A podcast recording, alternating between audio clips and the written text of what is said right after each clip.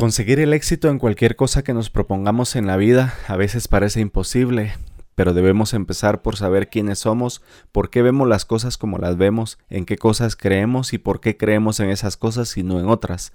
Todo debe empezar por un trabajo de autoconocimiento, de previa reflexión que nos va a indicar por qué creemos ser quienes somos, qué ha hecho que yo sea como yo soy, en definitiva, se trata de volvernos conscientes de la persona que en verdad somos, en ese preciso instante, o mejor dicho, que creemos que somos. Se trata de despertar.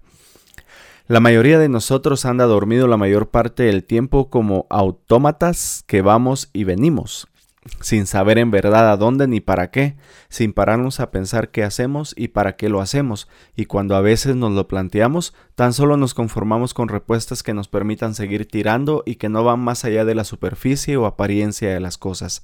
Somos producto de muchas circunstancias y creencias que empiezan a formarse en la niñez. En esa etapa de la vida somos como esponjas que todo lo absorben, recibimos cantidad ingente de estímulos tanto positivos como negativos, sea como fuere, llega un momento en la vida en que tomamos las riendas de nuestro destino y ya no valen excusas de estímulos de estímulos pasados, no somos autómatas preprogramados o ratones de laboratorio que responden tan solo a los estímulos previamente enseñados o recibidos. Somos mucho más. Nos hemos convertido en expertos en excusas, excusas que reafirman nuestras creencias erróneas de nosotros mismos, para vernos así como fracasados, infelices, desdichados y condenados a una vida triste y aburrida. Nos volvemos adictos a sentirnos así porque nos hemos identificado con esos pensamientos que tenemos sobre nosotros mismos. Si tan solo nos pasáramos a pensar de vez en cuando en el camino, y nos miráramos a nosotros mismos con cariño y confianza, empezaríamos a vernos como en verdad sabemos que somos, criaturas absolutamente increíbles y maravillosas, capaces de cualquier logro. Ya no importan las circunstancias anteriormente vividas, ni los estímulos recibidos en la niñez, ni esto o lo otro, ni lo de más allá. Ya no sirven más excusas.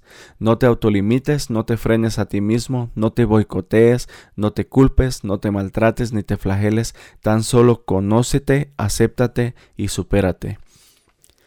Como autoconocimiento designamos al conocimiento que tenemos de nosotros mismos, es decir, al conjunto de las cosas que sabemos acerca de quiénes somos nosotros. Asimismo, es el proceso en el que todo niño a cierta edad empieza a descubrir su propio cuerpo. La palabra autoconocimiento se compone del prefijo auto que significa propio o por uno mismo y el sustantivo conocimiento, que es la capacidad de comprender por medio de la razón. El autoconocimiento es un concepto muy usado en la psicología y en el ámbito del desarrollo personal en referencia a la capacidad que tenemos de introspección para reconocernos como un individuo y para diferenciarnos de los demás. En este sentido, el autoconocimiento ayuda a la construcción de una identidad personal. El autoconocimiento es un proceso reflexivo en el cual una persona adquiere la noción de su yo, de lo que lo caracteriza, de sus cualidades y defectos, de sus limitaciones, necesidades, aficiones y temores. El autoconocimiento como tal tiene varias fases, autopercepción, que es la capacidad de percibirnos a nosotros mismos como individuos con un conjunto de cualidades y características diferenciadoras. La autoobservación implica el reconocimiento de nosotros mismos, de nuestras conductas, nuestras actitudes y las circunstancias que nos rodean. La memoria autobiográfica, que es la construcción de nuestra propia historia personal. El autoestima, que se refiere a la valoración que cada quien siente hacia sí mismo la autoaceptación que supone la capacidad del propio individuo de aceptarse tal cual es. Atravesar todo el proceso de autoconocimiento nos, nos, permite comprender y reconocer quiénes somos, lo cual es el inicio para aprender a valorarnos y querernos como personas. El autoconocimiento es la base de nuestra autoestima, que a su vez es fundamental en nuestra relación con nosotros mismos y con las demás personas. A este respecto, un antiguo aforismo griego dictaba Conócete a ti mismo, pues consideraba que esta era la base para acceder a la sabiduría. La autoaceptación significa tratarnos con cariño a nosotros mismos y reconocer que somos valiosos y dignos de ser queridos y respetados a pesar de no ser perfectos. En la teoría parece fácil, sin embargo, no es así. Vivimos en una sociedad altamente competitiva y la autoaceptación requiere en muchas ocasiones cambiar nuestra manera de pensar y reeducarnos. No aceptarnos tal y como somos supone una barrera entre nosotros y nuestro bienestar emocional y crecimiento, porque nos impide afrontar la vida con energía y nos hace sucumbir ante las experiencias difíciles y las dificultades que nos podemos encontrar. La vida tiene momentos buenos, pero también tiene momentos difíciles y hay que aceptarlos. Si no nos autoaceptamos, nosotros somos nuestro peor enemigo. Autoaceptarnos es encontrar la paz interior, hallar la paz con nosotros mismos. Asimismo te permite no escapar de los problemas y aceptarlos, porque entender que los fallos son humanos es sano para tu bienestar. La autoaceptación es, sin duda, una victoria en el ring de la vida. Cuando uno no construye su paz interior y la autoaceptación está a merced de la situación, que lo más probable es que la engulla, cada cuando una persona no se acepta a sí misma tendrá problemas en el trabajo, en la escuela, con los demás y en definitiva con la vida. La autoaceptación es una herramienta tan potente que incluso se emplea en la terapia psicológica. Las terapias de tercera generación, por ejemplo, la terapia de aceptación y compromiso o el mindfulness versan en torno a este concepto. Albert Ellis, uno de los psicólogos más influyentes de la terapia cognitiva y creador de la terapia racional emotiva conductual, definía la aceptación de esta manera. Autoaceptación hace referencia a que la persona se acepta a sí misma de forma plena y sin condiciones, tanto si se comporta como si no se comporta de forma inteligente, correcta o incorrectamente, y tanto si los demás le conceden o no su aprobación, el respeto y su amor. Es frecuente hablar del perdón y de si debemos o no perdonar a otras personas. Perdonar a los demás y vivir sin rencores es bueno para nuestra salud emocional y de hecho es uno de los factores más importantes para nuestras relaciones interpersonales. Pero ¿podemos perdonarnos a nosotros mismos? Perdonar a los demás puede ser complicado, pero peor aún es cuando a quien toca perdonar es a nosotros mismos. Perdonarse y aceptarse a uno mismo requiere voluntad, por eso vamos a dejar algunos consejos con lo que podamos hacerlo. Primer paso para cambiar con los pensamientos negativos hacia uno mismo es hacerlos conscientes. Por lo tanto, es necesario detectar qué es lo que nos quita la felicidad de ser nosotros mismos. Podemos hacer eso con un diario de pensamientos. Para eso debemos detectar esos pensamientos y escribirlos desde la autoaceptación y el autoperdón haciendo un contrato con uno mismo para dejar que esos pensamientos pasen y que nos perdonemos por lo que hemos hecho. Esto se consigue desde una actitud no enjuiciadora. Alguna buena idea para lograrlo puede ser escribir lo, siguiente. Me libero y dejo ir todo el sufrimiento y la culpa en relación con, y aquí voy a poner cuál es la cosa que me quiero perdonar. Y luego escribo, estoy dispuesto a perdonarme por lo que pasó, hice lo mejor que pude, me perdono a mí mismo y a todos los demás involucrados y no voy a torturarme más por esto. A la hora de resolver conflictos interpersonales, la aceptación a través de la validación emocional es una de las mejores maneras de hacerlo.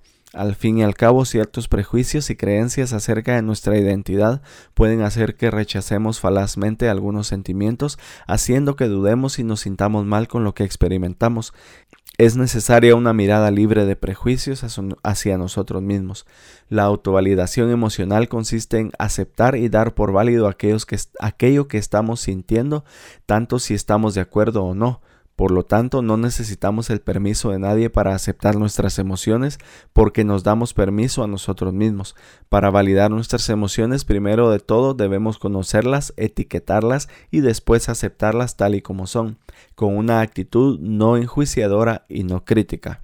Cultivar una actitud de coraje y ser auténtico asume riesgos y no temas a la, a la, incertidumbre ni a ser vulnerable. Sal de la zona de confort. Muchas personas quedan atrapadas en una espiral en que el fracaso alimenta la historia de no soy lo suficientemente bueno. Desconéctate de esa sensación de fracaso y sentimiento negativo que afecta a tu autoestima y conéctate a la experiencia sabia de que no todos somos perfectos y podemos fracasar. Podemos expandir nuestra zona de confort, asumir riesgos y tomarnos la vida como un continuo aprendizaje. Es frecuente que nos comparemos con los demás porque vivimos en una sociedad que premia a las personas con dinero y éxito. Si evaluarnos a nosotros por el dinero, las posesiones y el éxito laboral no es bueno, peor aún es compararnos con los demás. Cuando hacemos eso, la ansiedad se apodera de nosotros y nuestra autoestima se ve afectada.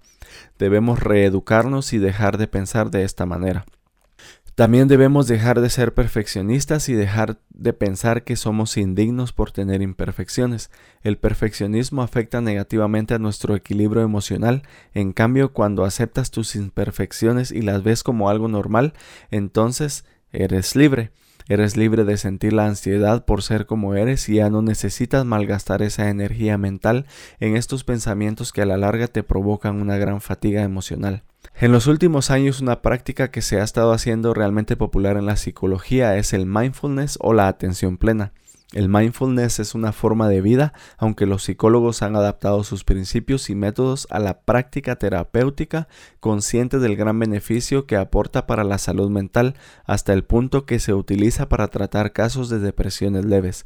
Esta filosofía de vida se basa en vivir la experiencia presente en toda su totalidad y propone que encontremos la esencia de lo que somos. Esto se consigue a través de la autoaceptación la compasión hacia uno mismo y la mentalidad no enjuiciadora. El mindfulness nos permite, nos permite ser conscientes de la realidad que nos rodea y nos ayuda a vivir desde la libertad, el conocimiento en uno mismo y la aceptación. Como herramienta terapéutica, el mindfulness hace que nos centremos en el aquí y el ahora, juzgando las creencias acerca del pasado como lo que son, ideas inciertas e imperfectas que nos pueden ser útiles o no, dependiendo del caso. La capacidad de autosuperación es fundamental a lo largo de la vida para aprender de los errores, de las situaciones complicadas y continuar avanzando. El ajetreo y la rapidez con la que transcurre nuestro día a día hace que nos centremos en actividades como trabajar, estar con nuestra familia o salir con amigos. Pero ¿qué ocurre con nosotros? ¿Alguna vez te has parado a pensar en ti, en qué quieres mejorar, qué deseas cambiar en tu vida o qué te motiva?